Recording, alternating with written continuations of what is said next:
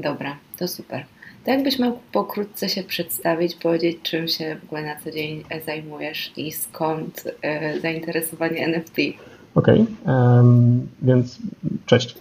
Nazywam się Marcin Zając i, i, i, ja się zajmuję e, sprzedażą. Sprzedażą od 2014 roku. Mm, e, sprzedawałem samochody, pracowałem w markach BMW, w marce Porsche. Mm, aktualnie zajmuję się sprzedażą nieruchomości, nieruchomości premium. Natomiast z wykształcenia studiowałem finanse i rachunkowość w, w, w Krakowie, a w Warszawie zarządzanie w wirtualnym środowisku na Akademii Lona Koźmińskiego. Mm, e, jeśli chodzi o tematykę w ogóle NFT, krypto, no po prostu sama technologia mnie zainteresowała na etapie gdzieś tam pierwszego kontaktu z nią, bo uważam, że rozwiązuje kilka problemów, które ogólnie trafią, powiedzmy, e, technologię. Nie mówię, że jest to, że jest to jakieś tam cudowne wybawienie i, i, i idealna technologia, ale, ale mówię, gdzieś tam technologicznie mnie to, mnie to pociąga i, i dlatego e, ten temat zgłębiam. Ekstra. To teraz takie pytanie, bo definicji NFT to ja słyszałam w moim życiu już no nie wiem ile, nieskończenie wiele i każdy rozumie to zupełnie na swój sposób, jak rozmawiam z ludźmi w ogóle niezwiązanymi e, z, nie wiem, z programowaniem, e, z technologiami, to jakby czasami ich wyobrażenia to są no, bardzo dziwne, mm, ale też no, nie ma takiej jednej poprawnej definicji, więc jakbyś mógł tak powiedzieć, czym jest NFT dla Ciebie? Mm, ja, mhm. mam, ja mam ciekawe porównanie, ale w sumie najpierw chętnie usłyszę Twoje. Jasne. E, wiesz co, ja mm, też tak trochę już się źle czuję, jak słyszę kolejną definicję, która zaczyna się od tego, że jest to cyfrowy certyfikat własności. Ja, mm, dla, mnie, dla mnie NFT to jest przede wszystkim taki sposób na to, że mamy możliwość w sposób prosty, zweryfikować, czy dane dobro cyfrowe jest autentyczne, czy jest prawdziwe, czy to jest oryginał, e, do kogo należy, oraz prześledzić całą jego historię, że tak powiem, od momentu powstania do, do, do momentu, w którym w danym momencie jesteśmy. Mnie się bardzo spodobało porównanie, które usłyszałam chyba w jakimś podcaście zagranicznym, e, że dawniej w Anglii można było kupować nie prawa do ziemi, tylko tytuły do ziemi, że był Lord, Major i jakieś tam nazwa ziemi. E, I dla mnie to jest całkiem trafne porównanie z NFT, bo no, mając tytuł do ziemi, to tak naprawdę to nie chodziło o to, że ktoś mógł tam wybudować dom, bo własność ziemi to jest zupełnie inny temat, ale miał tytuł, tak jak w tym momencie ma awatar i może sobie zmienić go na, nie wiem, Instagramie czy Facebooku, a oprócz tego jest w jakiejś społeczności, no to dla mnie to jest całkiem trafne porównanie, że wtedy był miał właścicielem tytułu ziemi i mógł go potem drożej komuś odsprzedać, no i był poniekąd w tej społeczności. Nie wiem, czy prawnie to się wiązało z jakimikolwiek przywilejami, czy to był tylko stricte tytuł, no ale to tak, nie wiem, taki przykład, który całkiem według mnie trafnie to oddaje. Mhm. Podejrzewam, że, że miał, tak, że, że tam były też pewnie, czy na pewno przywileje różne i, i faktycznie tworzyli ci ludzie pewną społeczność. No. E, więc tak, e, ostatnio wydałeś e-booka na temat tego, jak zacząć, jak inwestować w NFT. I właśnie chciałam się Ciebie zapytać, skąd taki pomysł? Pewnie to jest pytanie, które każdy Ci teraz zadaje i e, zapewne odpowiedź zacznie się od tego, że wiele osób pytało mnie, jak zacząć i dlatego chciałam to spisać, ale może nas jakoś zaskoczysz. Wiesz co, myślę, że wstępem nie zaskoczę. Faktycznie mm, było tak, że w rozmowach, kiedy ze znajomymi, kiedy, kiedy okazywało się, że, że gdzieś tam zacząłem się interesować tym, tym, tym NFT już jakiś czas temu, sporo osób pyta o co chodzi i, i, czy na tym można zarobić, czy to jest oszustwo.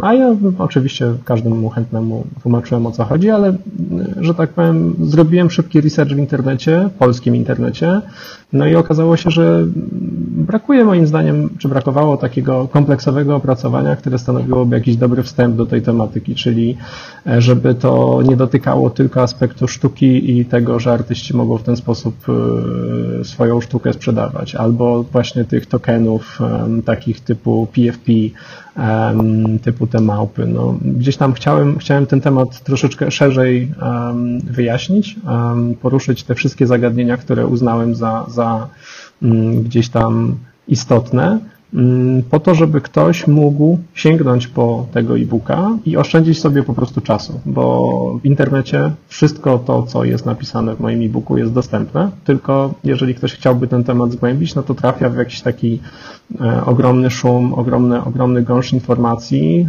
e, słyszy jakieś terminy, potem tych terminów, e, że tak powiem, poszukuje, żeby, żeby sobie to wszystko w głowie ułożyć. No i gdzieś tam analiza dosyć szybka mi pozwoliła zauważyć, że, że jeżeli ktoś tego e-booka kupi, to po prostu oszczędzi sobie czas, który, który musiałby poświęcić na to, żeby, żeby ten temat gdzieś tam liznąć, bo to, bo to jest absolutnie mm, taki wstęp na podstawowym poziomie, który, który daje komuś wyobrażenie o co chodzi, ale to absolutnie nie jest e, jakaś zaawansowana wiedza. Tak, ale z drugiej strony mnie się bardzo podobało, że mm, wszystkie informacje tam są prawdziwe, bo zdarzało mi się czytać e, posty o NFT e, dla osób początkujących. Ja rozumiem, że to było kierowane do osób, które nie mają e, styczności z blockchainem, tak od spodu, od strony programowania, ale mnie bardzo denerwuje, jeżeli ktoś, jak są uproszczenia, to jest fajnie, bo jest łatwiej zrozumieć, ale czasami oprócz uproszczeń po prostu ktoś no, mówi nieprawdę i ja rozumiem, że z punktu widzenia osoby, która chce tylko inwestować, to jakieś szczegóły techniczne mogą nie być zupełnie istotne, mogą zupełnie nie być istotne, ale no, mnie bardzo denerwuje, jeżeli po prostu pojawiają się jakieś takie uproszczenia, które nie są zgodne z prawdą, więc także. Mhm. No, niestety tak. No, pewne rzeczy wypaczają sens. Prawda jest taka, że Postarałem się jak mogłem, żeby tam faktycznie, jeżeli jakąś e, informację zawierałem, to, to żeby się jeszcze gdzieś tam upewnić, a mm, później zanim tak naprawdę jakiś pierwszy, pierwsza osoba, pierwszy kupujący to dostał, to jeszcze też przeszło przez sito osoby, którą traktuję jako, jako dużo mądrzejszą ode mnie w zakresie krypto i, i, i że tak powiem, po tym jak dostałem okejkę, jeszcze tam gdzieś dograliśmy sobie dwie rzeczy, gdzie, gdzie ten, ten, ten człowiek mi wskazał pewne takie nawet niekoniecznie błędy, tylko rzeczy, które można by doprecyzować, no to po prostu to gdzieś jeszcze skorygowałem, ale, ale tak. A skąd ty y, czerpałeś w ogóle wiedzę, zaczynając z NFT? Jeśli chodzi o takie bardziej sprawdzone źródła, hmm. nawet właśnie zagraniczne. To znaczy stricte powiem tak, no ja po prostu czytałem dużo, oglądałem dużo.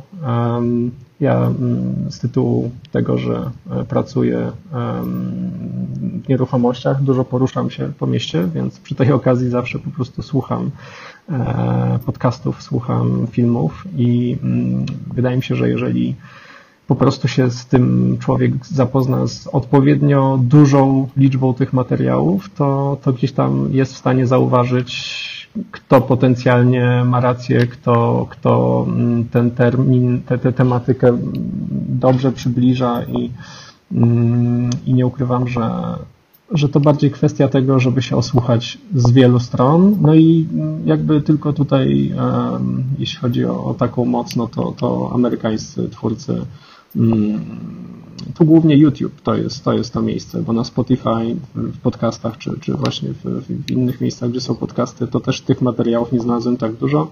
Natomiast jeśli chodzi o, o, o filmy na YouTubie i, i, słuchanie ich, no oczywiście, mm, to tutaj, tutaj jest skarbnica wiedzy.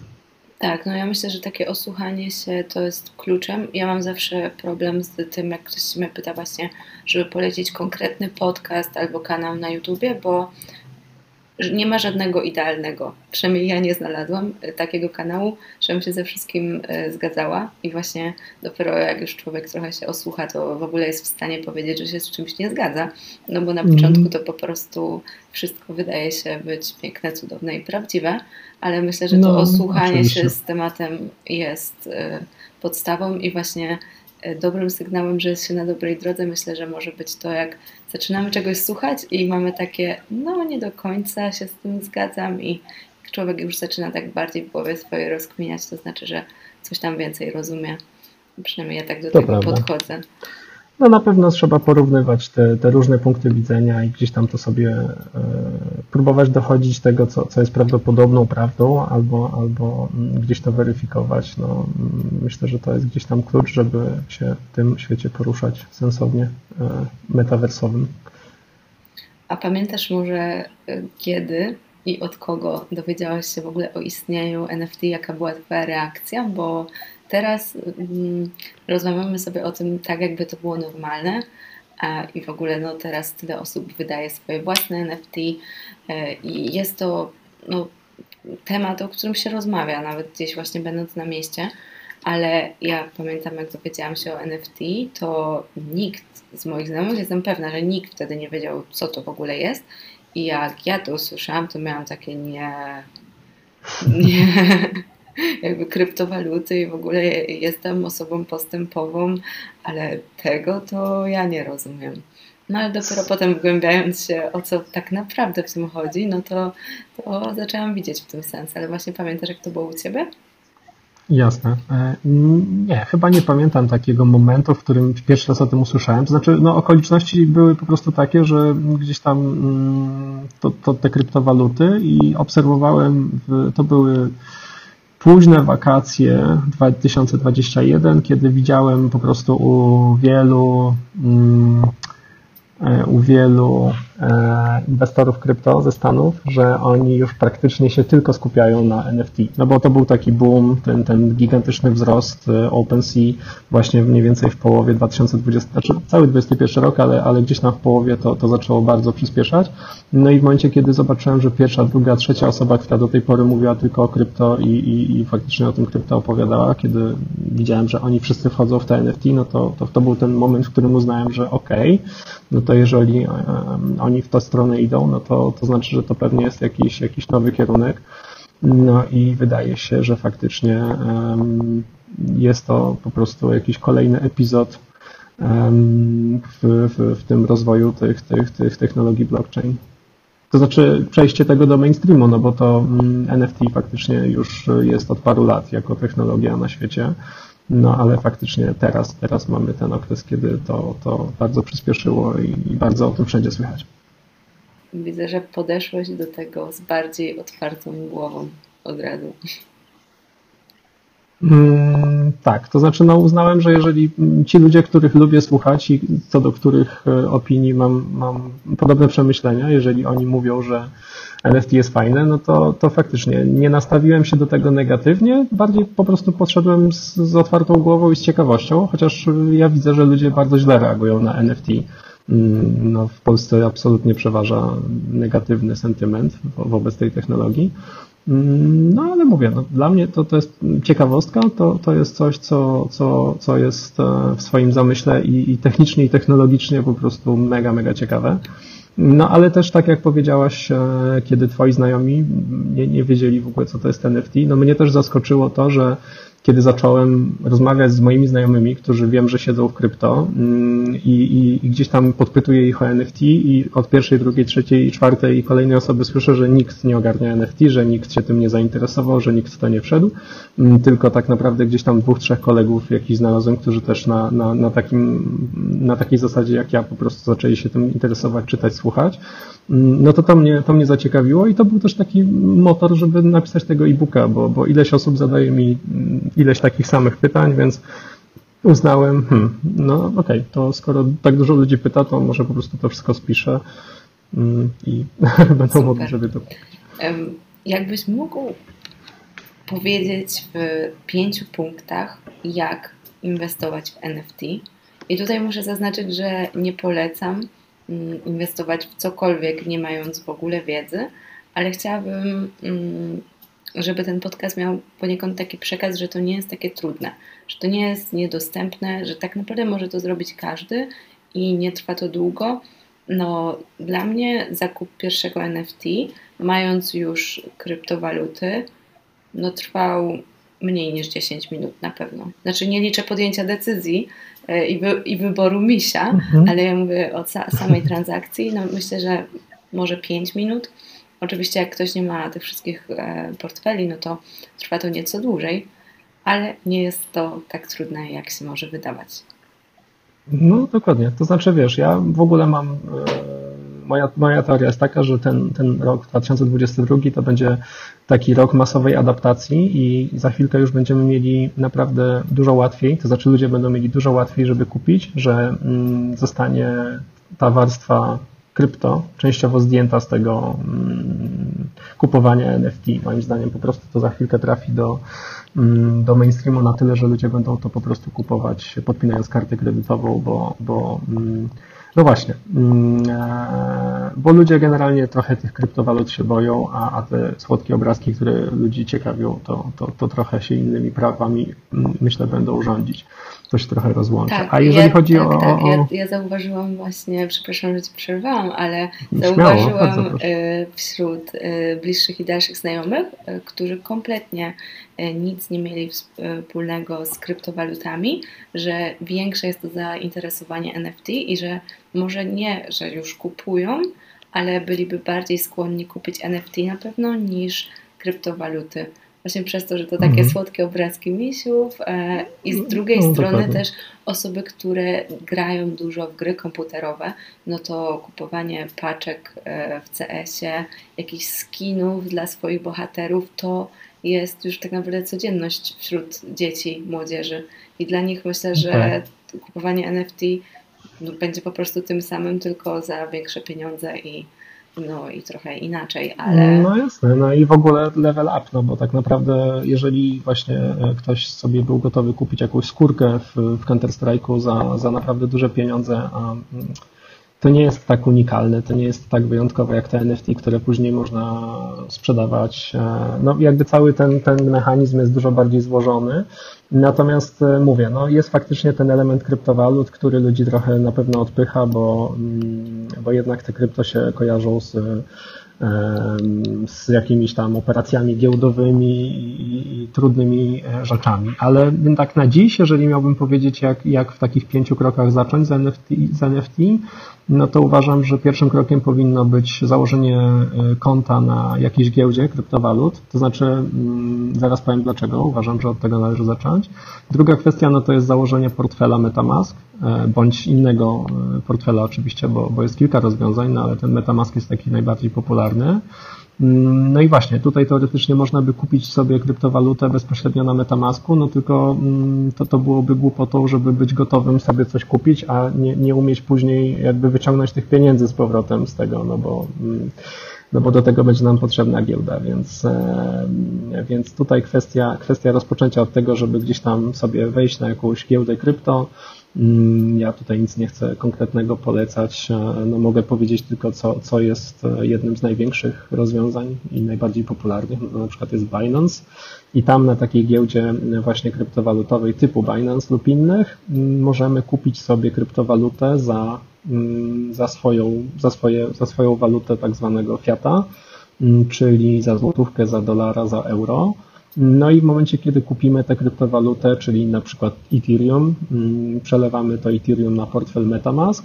mm, no i w momencie, kiedy mamy to już na Metamasku, wchodzimy albo na giełdę, może tak, to, to uprośćmy, czyli na, na giełdę NFT typu OpenSea.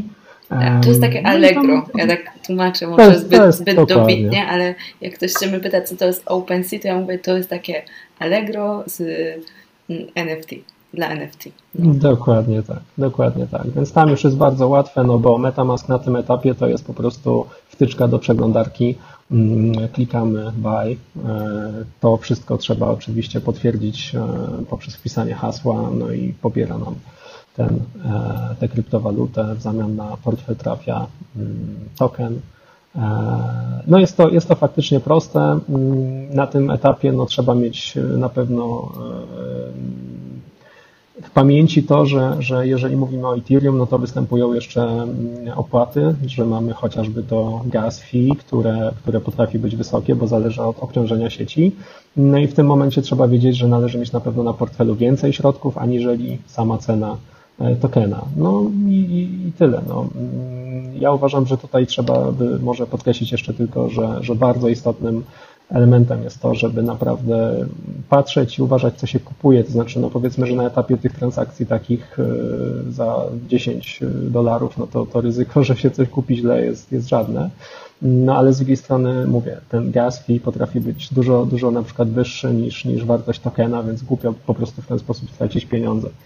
No i myślę też tutaj bardzo, bardzo istotny element, którego naprawdę trzeba o tym mówić, trzeba to podkreślać, to jest to, że trzeba strasznie uważać mm, w, tych, w tym całym e, świecie NFT, dlatego że to, to po prostu jest miejsce, które w tym momencie jest, jest dosyć niebezpieczne. Bardzo łatwo wpaść na jakąś minę, bardzo łatwo kupić coś fejkowego, bardzo łatwo dać się, dać się oszukać, czy, czy, czy wręcz wprost okraść z zawartości portfela.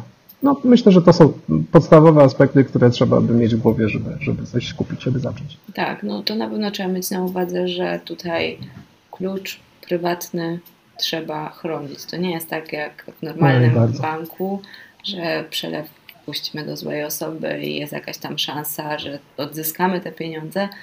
Tak tutaj raczej nie. To musiałaby być czyjaś dobra wola, żeby nam przelał to z powrotem, ale to takie rzeczy się raczej nie dzieją, więc po prostu trzeba się pilnować, uważać. I też może ja bym do tego, co powiedziałaś, dodała jeszcze, żeby poświęcić chociaż 15 minut na przeczytanie o mm, czegokolwiek o bezpieczeństwie, y, kluczu publicznym i prywatnym i, i żeby o tym pamiętać po prostu. Mm. Mhm. I właśnie przećwiczyć sobie na jakichś drobnych kwotach. Y, jak ja zaczynałam, to właśnie nie z NFT, ale wchodząc na ten rynek kryptowalut, to właśnie usłyszałam taką radę po pierwsze, żeby przez miesiąc nie robić nic, tylko obserwować, jakby można sobie nawet zapisywać gdzieś ruchy, które by się wykonało, ale nie robić mhm. ich mm, fizycznie. A kolejny tak. taki krok to, żeby ustawić sobie to wszystko porządnie, y, pozakładać te konta, zweryfikować się i zacząć od jakichś bardzo małych transakcji, e, żeby po prostu zobaczyć, jak płacić pieniądze, jak można je wyciągać, bo potem jak wchodzą do tego e, nerwy, emocje, stres, no to dobrze mieć to tak dobrze obcykane, no bo przy większych kwotach, no to naprawdę e, już nie jest tak, już człowiek po prostu tak dobrze i trzeźwo nie myśli. Więc lepiej to sobie Oczywiście. No i, i, i, to jest, i to jest kompletnie taki ekosystem, którego jeżeli ktoś dopiero zaczyna, to robi po raz pierwszy, to to jest tak obce faktycznie i, i, i to, że jesteśmy przyzwyczajeni, jeżeli robimy przelew, no to wpisujemy tak naprawdę czyjś numer konta, który ktoś nam przesłał, plus imię, nazwisko, no i faktycznie potencjalne błędy są łatwe do wychwycenia. Jeżeli za mało cyferek wpiszemy w numerze konta, to bank nam krzyczy, hej, wpisałeś za mało cyferek. Jeżeli jeżeli dojdzie do jakiejś tam pomyłki, no to, to faktycznie pewne rzeczy są, mm, że tak powiem, do naprawy, a w przypadku e, krypto, no faktycznie tu jest słabo. Wystarczy wybrać zły blockchain i wpisać wszystkie pozostałe dane dobrze i, i, pieniądze, że tak powiem, znikną. Nie ma, nie ma infolinii, nie ma supportu, do którego można się zgłosić, że się coś zrobiło źle. Dokładnie. Także też ten strach ludzi to trochę jestem w stanie zrozumieć, myślę, ja że jeżeli ktoś ma jakąś wiedzę od strony technicznej, jak nie wiem, ja przykładowo na studiach pisałam grę Gomoku na Ethereum, używając Metamaska, więc dla mnie te niektóre rzeczy były po prostu naturalne, jak się używa tego czy tego, ale wiem, że jak ktoś jest w tym nowym, no to, to no, każda nowa czynność jest tam stresująca, więc naprawdę lepiej sobie to przećwiczyć na małych kwotach tak, dokładnie. Znaczy wiesz, no na przykład Binance odpalił jakiś czas temu platformę testową, czyli faktycznie można sobie poćwiczyć. To jest bardzo dobre, co powiedziałaś. To, tak właśnie dokładnie moim zdaniem należałoby zacząć. Czyli sobie założyć, że tego dnia uważam, że kupiłbym to, ale tego nie kupić, tylko po prostu sobie zapisać, że kupiłbym i potem zobaczyć, co by się stało, gdybym to zrobił. No, czy bym na tym zyskał, czy bym na tym stracił. No, jak, się, jak się zachowała wartość tego tokena albo tej krypto w czasie. E, tak, to, to zgadzam się z Tobą. I teraz kluczowe pytanie: jak wybrać projekt? Wiesz co, no mm, ja myślę, że tutaj przede wszystkim research, research, jeszcze raz research, e, no bo jeżeli mówimy o inwestowaniu w mm, NFT jako może najpierw się skupmy na tej rodzinie czy, czy grupie, jaką po prostu jest szeroko pojęta sztuka, no to, to to moim zdaniem się nie różni specjalnie od, od inwestowania w sztukę klasyczną. E, nie, nie można dorabiać do NFT jakiejś e, niesamowitej ideologii, bo mam wrażenie jeszcze jedno, że jest część ludzi, którzy uważają, że coś jest obiektywnie słabe, ale ponieważ jest tokenem NFT, to nagle nabiera jakiejś magicznej wartości. Tak, tak. To niestety tak nie działa. No ja na przykład gdzieś tam obserwuję i widzę wielu fotografów bądź fotografików, którzy no, obiektywnie tworzą rzeczy wątpliwej jakości i, i, i właśnie jakby no, mm, mają nadzieję, że, że, że zarobią na tym kosmiczne pieniądze właśnie przez to. No, jakby tu mówię, gdzieś tam wydaje mi się, że inwestowanie w sztukę mm, to jest kwestia tego, że jeżeli się na czymś znamy, jeżeli umiemy docenić, mm, znaleźć artystę wartościowego, to, to super. Mm, przy okazji, no w ogóle szereg możliwości, które daje to zarówno artystom, jak i, jak i, jak i takim właśnie kolekcjonerom sztuki, to jest, to, jest, to jest magia.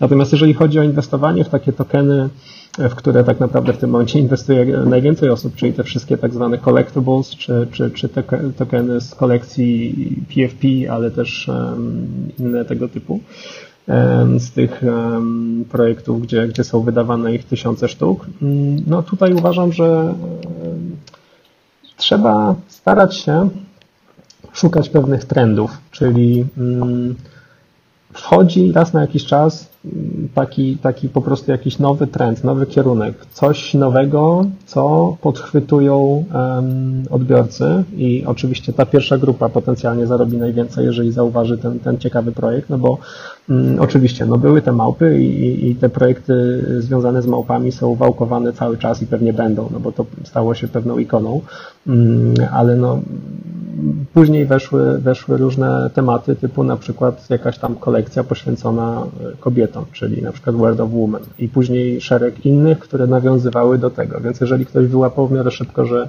że taki trend się pojawił, no to mm, potencjalnie wchodząc w taki temat drugi, trzeci, jeszcze też można mm, kupić coś, co nabierze wartości. Jeżeli ktoś chciałby to trzymać, no to, to fajnie. Jeżeli ktoś chciałby tym obrócić w miarę szybko, to jest szansa, że zarobi. No a później widać, że to troszeczkę poszło w kierunki na przykład azjatyckie i, i, i takie też mocne artystycznie, e, choćby projekt Azuki, no to też gigantyczny sukces, natomiast no, te awatary są po prostu piękne i, mm, i, i później też był taki etap właśnie mm, projektów azjatyckich, no tylko ta, ta moda się tak szybko zmienia, że też trzeba uważać, żeby żeby, żeby po prostu nie wejść w coś, co już, co już staje się powoli pase i, i, i no, to, to wszystko jest trudne. No, wymaga po prostu mm, pewnej intuicji, e, ale myślę też, że ważne jest to, żeby, żeby mieć ludzi, z którymi się można w tym zakresie konsultować, wymieniać opiniami. To, to, jest, to jest mega. No. Tak, ale tutaj właśnie to porównanie do sztuki to jest bardzo trafne, bo to jest takie samo, mm, bo ludzie się często tutaj bulwersują, dlaczego e, jakiś obrazek z małpą jest tyle warty, a tutaj jest inny projekt, który w sumie też ma małpę, tylko ona wygląda trochę inaczej i tutaj jest taki tani. To dlaczego nie chcecie wszyscy kupować tamtego?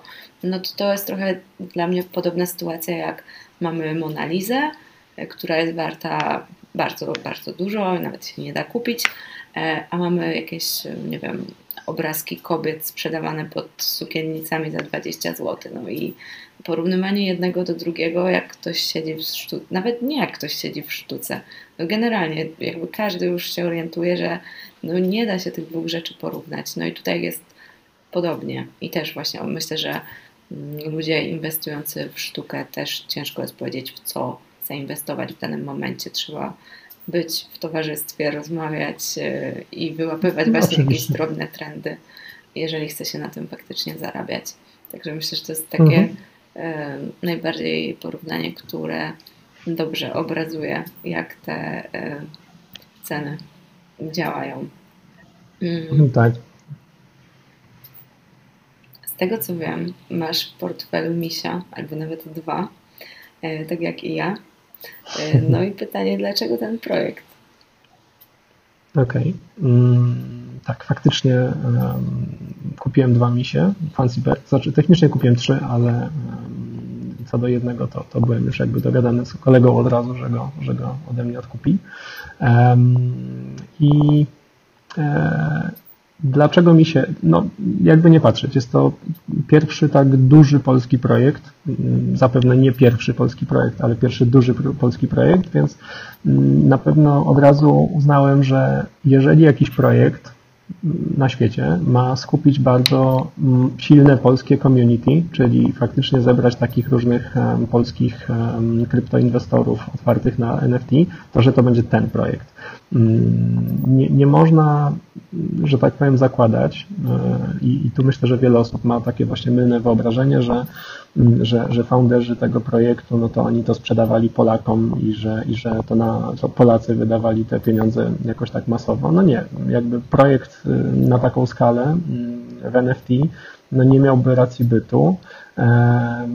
Wiadomo, że jest to sprzedaż do odbiorców z całego świata, natomiast tak jak mówię, no, zakładałem czy spodziewałem się, że po prostu będą, będą w, tej społeczności e, różni super ciekawi ludzie z Polski, którzy, którzy po prostu się w tym świecie NFT poruszają i no i nie pomyliłem się, bo faktycznie e, w tym momencie mm, ta, ta grupa takich ludzi skupionych, e, mm, że tak powiem, wokół misiów, którzy, którzy gdzieś tam utrzymują już ze sobą kontakt, wymieniają się właśnie różnymi opiniami na temat, mm, że tak powiem, wydarzeń na świecie i tych krypto i, i tych nie krypto no to jest, to, jest, to jest mega fajne, to jest olbrzymia mm, możliwość, mówię, poznania ludzi, którzy interesują się w pewien sposób zbieżnymi rzeczami, mm, e, są otwarci na te nowości, na te nowinki.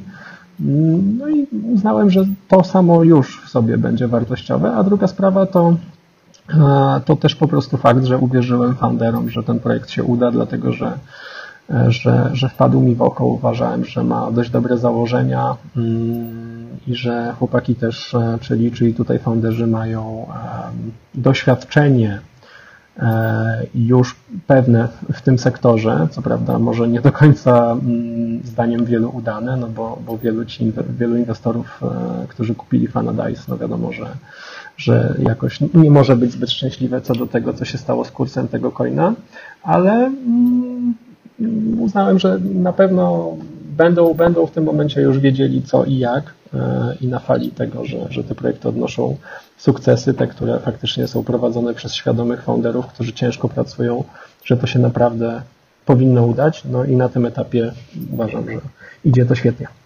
Tak, no ja podobnie śledzę ich już długo, myślę, że ponad rok, e, nie tylko w temacie mm, krypto, ale ogólnie ich historię, i, i bardzo kibicuję w sumie cokolwiek robią.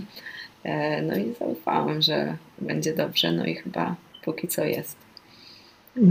No, tak, tak uważam. No, chłopaki mieli taką wizję, żeby zrobić projekt na skalę Board Ape Yacht Club, tyle że europejski mm, I, i myślę, że e, w tym momencie już chyba wszyscy widzą, że to się raczej w ten sposób nie uda, bo, bo bo Europa nie jest taka silna, jeśli chodzi o inwestowanie w, w, w kryptowaluty, e, przepraszam, w NFT tutaj szczególnie. Natomiast e, powstało coś, myślę, że jeszcze ciekawszego, dlatego że w tym momencie e, Fancy Bears holders, no to, to są w tym momencie już ludzie z całego świata, naprawdę. Mm, jest bardzo, bardzo silna i dość liczna grupa Polaków, natomiast są ludzie, są ludzie absolutnie z całego świata. Tutaj Stany Zjednoczone, no to jest absolutnie najbardziej liczna grupa, po, po, poza Polakami, tak widać to, widać to. Mm, ale poza tym to naprawdę są ludzie z całego świata i to jest, to jest mega. Mm, tak. Dużo, dużo ciekawych, nowych rozwiązań. E, też ekstra jest to, że właśnie mm, founderzy widać, że obserwują e, nowe kolekcje, obserwują nowe pomysły, próbują właśnie jakby niekoniecznie kopiować, tylko podchwycić pomysły, które się udały gdzieś i później to zinterpretować we własny sposób. Na razie mi się to podoba. Mm, e, oczywiście no, z pewnymi rzeczami się tam powiedzmy nie zgadzam, albo może mi się nie do końca podobają, ale, ale jak na razie widać, że dowożą. że to jest naprawdę ogrom pracy, które wkładają w to, żeby ten projekt rósł i, i, i na razie są solidne podstawy, żeby uważać, że, że będzie dobrze. Tak, a orientujesz się właśnie w ogóle, jak Polska wypada na mm, tle Europy pod kątem inwestowania w NFT? Bo wiadomo, że tam Stany to są w zasadzie pionierami i tam się dzieje mhm. wszystko, ale jestem ciekawa, czy właśnie przez ten projekt i ogólnie różne mniejsze mm, rzeczy, które dzieją się w naszym kraju, czy my na tle Europy nie wypadamy tak dość dobrze, że to zainteresowanie jest nawet większe niż w innych krajach? Nie wiem, czy się orientujesz, bo ja nie bardzo to tak znaczy, ja, ja powiem tak, jestem pewny, że nie ma żadnych oficjalnych danych, dlatego że chociażby takie oficjalne dane no, są niesamowicie trudne do stworzenia. No, jakby łatwo jest porównywać na przykład, gdybyśmy takie tokeny sprzedawali ludziom właśnie przez, nie wiem, PayPala, no to wiadomo, że każdy płaci, że jego dane są, są wszędzie zapisane.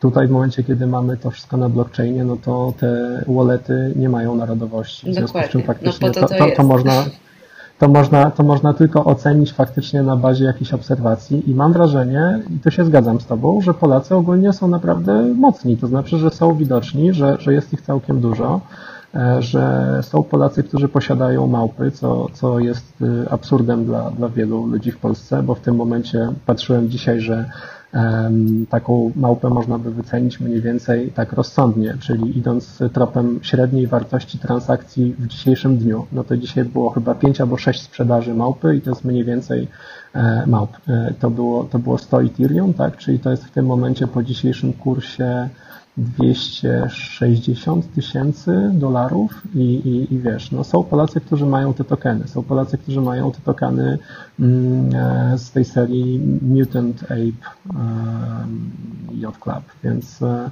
to, to naprawdę jest już, jest już coś, co, co, co wiele osób może zaskoczyć, natomiast jeśli chodzi o liczbę, no, tych, tych inwestorów aktywnych i tych większych, tych, którzy naprawdę obracają bardzo, bardzo dużymi kwotami w krypto i w NFT, to są no, wśród nich też Polacy.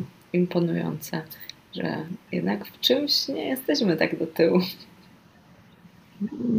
Nie, ja mam wrażenie, że Polacy są bardzo otwarci też właśnie na takie mm, nowości. Znaczy mówię, no to jest ciekawy paradoks, że z jednej strony mówię, no przeważa absolutnie negatywny sentyment e, w Polsce, jeśli chodzi o temat NFT, to widać w mediach społecznościowych, to widać po tym, ile hejtu się wylewa mm, tak naprawdę gdzieś tam pod artykułami, które nie są nie są, nie są negatywnie nacechowane, tylko gdzieś tam próbują coś przybliżyć, no tam wszędzie gdzieś zaraz się pojawią ludzie, którzy, którzy są na nie.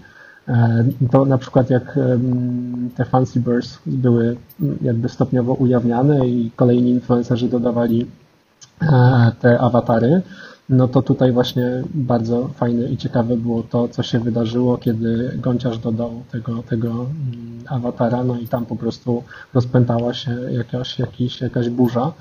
Mm, znaczy, ja to swoją drogą mam teorię, że on ma trochę toxic fanbase, ale jak na przykład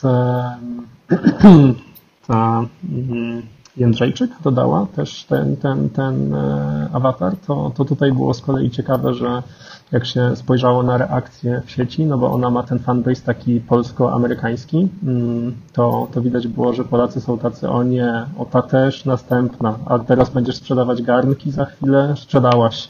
A Amerykanie tacy na zasadzie, albo że fajnie, albo że o co chodzi, jestem ciekawy, chciałbym zrozumieć, chciałbym zobaczyć. No to, to jest jakby ciekawe, że równocześnie przy tym wszystkim naprawdę jest masa Polaków w NFT i w krypto, którzy Tak, mm, ale którzy, jeśli którzy chodzi o te negatywne reakcje, to tutaj niestety e, taki mały minus e, dla samych twórców, bo wydaje mi się, że sami sobie trochę zaszkodzili mm, poprzednimi projektami, że Fundice nie do końca dobrze wyszedł marketingowo. Mm, to znaczy, no, ja zgadzam się z Tobą. To znaczy, ja się zastanawiam o co chodzi. E, jest oczywiście ogrom teorii, natomiast ja mam wrażenie, że no jest jeden duży powód, mianowicie tokeny personalne, czyli właśnie to, to Fanadice, na czym, na czym Fanadice się skupia. To jest technologia, która jest naprawdę wow, mega, ona ma duży potencjał, ale mam wrażenie, że właśnie problemem jest to, że tokeny dalej są mocno osadzone w świecie kryptowalutowym. W momencie, kiedy próbujemy mm, e, uczynić czy stworzyć taki projekt, który polega na tym, że ktoś emituje tokeny personalne, żeby jego widzowie, fani mogli je kupować, no to mm, skupienie się tylko na tym community, mm, na tej części fanów, która przy okazji jeszcze ogarnia krypto, no sprawia, że ciężko, żeby to było jakoś tam masowe, popularne. No bo możemy mówić, że Fanadice tak sobie, no i chyba tak trzeba obiektywnie powiedzieć, no ale tak naprawdę nawet wystarczy też prześledzić temat e, Sapiensy, czyli tego też polskiego projektu Rahima Blaka, który, który robi świetne biznesy, buduje naprawdę super firmy, które odnoszą duże sukcesy. No a, a teraz Sapiensy weszło e, jakiś czas temu na na, na, na giełdę, e, na Kanzę, mieli chyba listing, no to tak naprawdę też powtórka z rozrywki, czyli ten kurs po prostu dramatycznie zanurkował i, i, i dołuje. No. Mm. Ja myślę, że tokeny personalne to jest ciężki temat. E, to jest temat, który, który ma olbrzymi potencjał, ale to, to chyba jeszcze, jeszcze może trochę za wcześnie. A może to w ogóle jakoś skręci w inną stronę. Zobaczymy. Ja słyszałam o ciekawym pomyśle na opakowanie nieruchomości NFT, tak, że możesz sobie kupić nie całe mieszkanie na wynajem, tylko powiedzmy jedną setną i czerpać z tego zysk. Mm -hmm. To znaczy, no w ogóle, jeżeli chodzi o nieruchomości i tokeny NFT, to, to tutaj jakby pole do mm, ich połączenia wydaje się duże, chociaż no na razie jest ciężkim tematem i orzechem do zgryzienia faktycznie całe środowisko i otoczenie prawne, podatkowe Oj, i tak, tak dalej. Natomiast tak. wiesz, no ka każdemu polecam na przykład taki mm, projekt, można sobie zobaczyć, Terra, Terra Land. Um, to jest polski projekt um, budowany przez Polaków. Um, zresztą świetnych ludzi, którzy też mają bardzo mm, solidny dobytek e, e, swój, jeśli chodzi o projekty udane do tej pory zbudowane. I właśnie to Terra Land to jest taka, taka forma mm, właśnie nabywania e, udziałów w nieruchomościach poprzez kupno tokena NFT, który reprezentuje ten udział w tej nieruchomości. To, co jest e, super, no to to, że taki token może nabyć każdy, to nie wymaga faktycznie przylotu, spotkania ze sprzedającym u notariusza, e, całej tej dosyć złożonej procedury, tylko faktycznie ktoś kupuje token i w zasadzie no, czerpie korzyści z tego, że, że gdzieś to ma reprezentację w jakimś udziale w nieruchomości natomiast e, no, jest, to, jest to też w pewien sposób niedoskonałe. Oczywiście znowu to też jest pole do, do różnych e, potencjalnych ryzyk. Mm, natomiast no tutaj akurat mówię, to Terraland gdzieś tam próbuje walczyć. E, te tokeny są wymienialne na, na udziały faktycznie takie realne, można, można je wymienić mm, w, w, w spółce celowej, jak dobrze kojarzę, takie jest ich założenie, która taką nieruchomość kupuje. No i, i uważam, że w ogóle, jeżeli chodzi o, o nieruchomości, to tutaj NFT to, to, to się w pewnych zakresach połączy w ciągu jakiegoś no, czasu. E, tylko pytanie, czy to się wtedy jeszcze będzie nazywało NFT, a może jakoś inaczej, natomiast mówię, to, to, to wydaje mi się, że zbliża się do tego. Dokładnie o coś takiego mi chodziło. E, nie miałam pojęcia, szczerze mówiąc, że istnieje już taka firma Także mhm. dokładnie, no. E, I właśnie, wracając jeszcze do tego tematu złej sławy w Polsce i tak naprawdę nie tylko, ja myślę, że to też poniekąd się bierze z ilości skamów w ogóle wokół nie tylko NFT, ale też kryptowalut, bo właśnie nie posiadając takiej podstawowej wiedzy jest się bardzo łatwo nabrać na no, po prostu różne oszustwa i też no, niektóre projekty są po prostu wątpliwej jakości.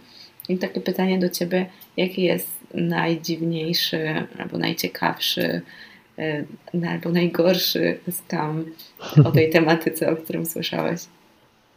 Okej. Okay.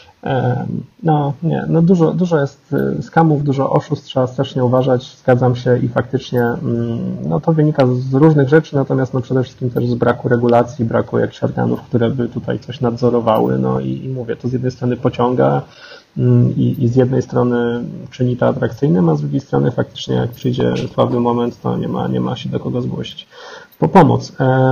Natomiast tak, jeżeli chodzi o, o jakiś spa, o scam, który, który mógłbym e, przybliżyć, to ja myślę, że właśnie taką, takim ciekawym kazusem e, case study może być na przykład choćby temat misiów Fancy Birds, A, mm, wiem, wiem. Bo, bo był, był incydent i to, e, to nie jest to, że tylko miśki padły ofiarą tego, tego problemu, tylko to był taki okres, w którym mm, ten sam case się powtórzył w kilku kolekcjach, no bo mm, miśki były sprzedawane w tak naprawdę trzech rundach, czyli była pierwsza runda przedsprzedaży, druga runda przedsprzedaży i później taka sprzedaż e, public sale, czyli ta otwarta, dostępna dla wszystkich. No i mm, w momencie, kiedy te dwie pierwsze przedsprzedaże dobrze poszły i było widać, że, że jest duże zainteresowanie projektem, że ten projekt gromadzi bardzo, bardzo dużo ludzi wokół siebie, no to mm, tutaj jacyś oszuści, hakerzy, e, no, przygotowali się dość dobrze na ten dzień, w którym miał być public sale i um, i faktycznie wydarzyła się rzecz następująca, mianowicie e, w ostatniej godzinie przed rozpoczęciem tego public sale, bo wszyscy wiedzieli, że te miśki się bardzo szybko wyprzedadzą. Czyli wszyscy czekali przy komputerze, żeby ta sprzedaż ruszyła, żeby od razu tego miśka kupić, bo, bo to się rozejdzie w ciągu zapewne no to już różnie ludzie szacowali. Ostatecznie w ogóle rozeszły się w 8 minut, czyli właśnie trzeba było się spieszyć. Natomiast mm, to, co zrobili hakerzy, no to byli przygotowani wcześniej i tutaj e, po prostu mm, został zhakowany serwer Discorda. Mm, to jest po prostu, Discord jest komunikatorem, który służy kontaktom i faktycznie przyjęło się, że to, to, to środowisko NFT korzysta z Discorda, więc ten Discord oficjalny miśkowy został zhakowany mm, i wszyscy, którzy na tym Discordzie byli, dostali alerty, że ruszyła sprzedaż, że trzeba tutaj wejść na tę stronę, żeby kupić miśka. No i hakerzy mieli to wszystko wcześniej przygotowane, zhakowali ten serwer Discorda, ludzie zaczęli wchodzić na stronę, która była no, naprawdę bardzo dobrym odwzorowaniem oryginalnej strony, więc nie było łatwo się tak naprawdę zorientować. No i po prostu e, na tej stronie, która była bardzo dobrą, e, bardzo dobrą kopią, fejkiem, mm, można było sobie nacisnąć kup tego miśka. Jeszcze dorobili taki e, dodatkowy, dodatkowy element, jakim było to, że już, już tylko 20% tych miśków zostało, że już natychmiast kliknij, kliknij, żebyś tam przypadkiem się nie zastanowił.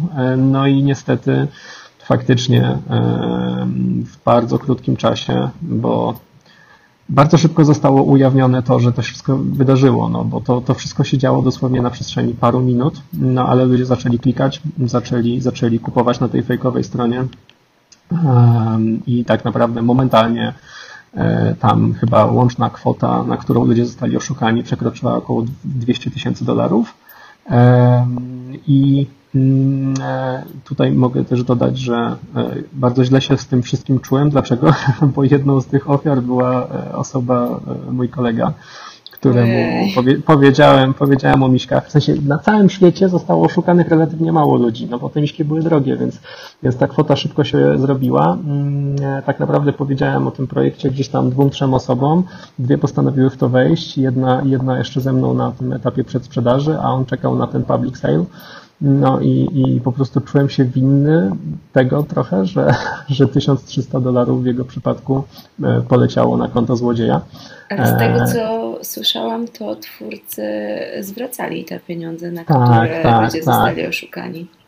No więc właśnie to było coś, co, że tak powiem, myślę, że uratowało wizerunkowo projekt, no bo faktycznie tak naprawdę zhakowany został oficjalny kanał e, komunikacji, więc no, niektórzy mieli za złe, że, że twórcy nie zadbali o bezpieczeństwo. Co prawda nie da się tego tak zabezpieczyć idealnie. No, każdy serwer, każdy, każdy mm, e, tego typu projekt da się gdzieś tam oszukać, no to, to, to, to, dalej jest, jest, jest, to są dalej tylko ludzie, których gdzieś tam, jeżeli się gdzieś nabierze, gdzieś się do kogoś łamie na konto, no to później da się tym dalej pójść.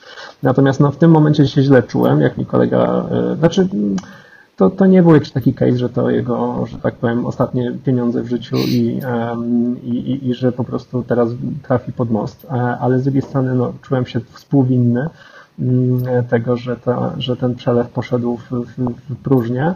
Natomiast no, to właśnie chodziło o ten czas, o to, że były te nerwy, że, że nie wiadomo było, czy się zdąży, a tak naprawdę no, gdzieś tam trzeba było to rozbroić na części pierwszej, zastanowić co się robi, dlatego że mm, chociażby te opłaty typu gaz, które występują, no one zależą od tego, jaką operację się robi. I e, w momencie, kiedy na przedsprzedaży płaciło się mniej więcej to zależy od momentu, no ale powiedzmy, że 100-120 dolarów za wygenerowanie tego miśka, no a nagle na tym etapie, gdzie ludzie kupowali te jakoby fejki, no to, to ten gaz wynosił około 10-14 dolarów. I to jest właśnie przykład tego, jak trzeba uważać w tym świecie krypto, dlatego że jeżeli by się to na spokojnie przeanalizowało, to by się doszło do wniosku, że w takim razie to, co się klika, to na pewno nie jest tworzenie tokena. To na pewno nie jest podłączenie się do smart kontraktu, który odpowiada za, za wygenerowanie tego tokena. To po prostu był przelew na konto złodzieja. No i teraz jakkolwiek głupio to brzmi, że zamiast stworzyć token czy wymintować go, ktoś po prostu zlecił przelew na konto bezczelnego złodzieja. No, brzmi idiotycznie, ale nawet najlepsi się ponabierali, tacy, którzy faktycznie chcieli zdążyć. No bo mówię, to wszystko to, to wygląda po prostu, trzeba się, trzeba się w miarę w tym połapać, to mm, naprawdę nie jest, nie jest trudne, żeby się dać oszukać. No ale faktycznie, przede wszystkim founderzy fajnie zareagowali, momentalnie to wszystko zostało zablokowane, wszyscy dostali alerty, że, że jest problem, że jest, że jest to włamanie. No i ludzie zostali momentalnie poinformowani, że, że Oczywiście wszystko zgodnie z planem zostanie odbyte, czyli o tej godzinie, tam nie będę 21 albo 22 ruszy ta, mm, ta oficjalna sprzedaż, e, mm, bo to wszystko się działo chwilę przed. Mm, no i, i też od razu e, jeden z founderów dał znać, że żeby ci oszukani się nie martwili, że, że oni po prostu ten problem rozwiążą. No i już nie pamiętam, czy to był tydzień, czy może dwa tygodnie, ale faktycznie uruchomili zwrot środków. No i to jest, to jest fajne, no bo mm, te pieniądze, one nie zostały odzyskane od tych złodziei. No, te pieniądze po prostu z dobrej woli zostały zwrócone tym oszukanym osobom, e, dzięki czemu no, nie kupili niestety miśków, e, ale, ale nie stracili tej kasy. No, ale to jest bardzo dobry przykład na to, jak nawet mając wiedzę, można zostać oszukanym, bo działając w takich emocjach, jak trzeba kupić jak najszybciej, wyklikać, bo po prostu zaraz nie będzie, to mało kto, myślę, się zorientował. Naprawdę trzeba być tak, bardzo tak. Nie, no to, to, była, to była akcja, bo to jeszcze było tak, że takie y, oszustwa nie były takie powszechne, znaczy no dosłownie Właśnie. dzień albo dwa wcześniej y, odbyło się dokładnie to samo na innym projekcie, ale mówię, to jeszcze był taki taki sposób, który jeszcze nie był jakiś znany. No dzisiaj już ludzie wiedzą, że takie rzeczy się dzieją, więc już są bardzo wyczuleni na tym właśnie punkcie. No ale mm, złodzieje i oszuści też są bardzo kreatywni, więc, więc na pewno będą się pojawiać kolejne zagrożenia. No i faktycznie trzeba, trzeba, trzeba niesamowicie uważać. Dobrze, to dziękuję Ci w takim razie bardzo za rozmowę. Oczywiście link do Twojego e-booka i wszystkie ważne informacje ja zostawię w opisie. E, nie wiem, czy masz jeszcze coś, co chciałbyś przekazać e, odbiorcom? Mm, wydaje mi się, że nie. Dziękuję Ci bardzo za zaproszenie służę pomocą gdybym komuś mógł pomóc, no to, to, to dajcie znać. Zapraszam do kontaktu. Super.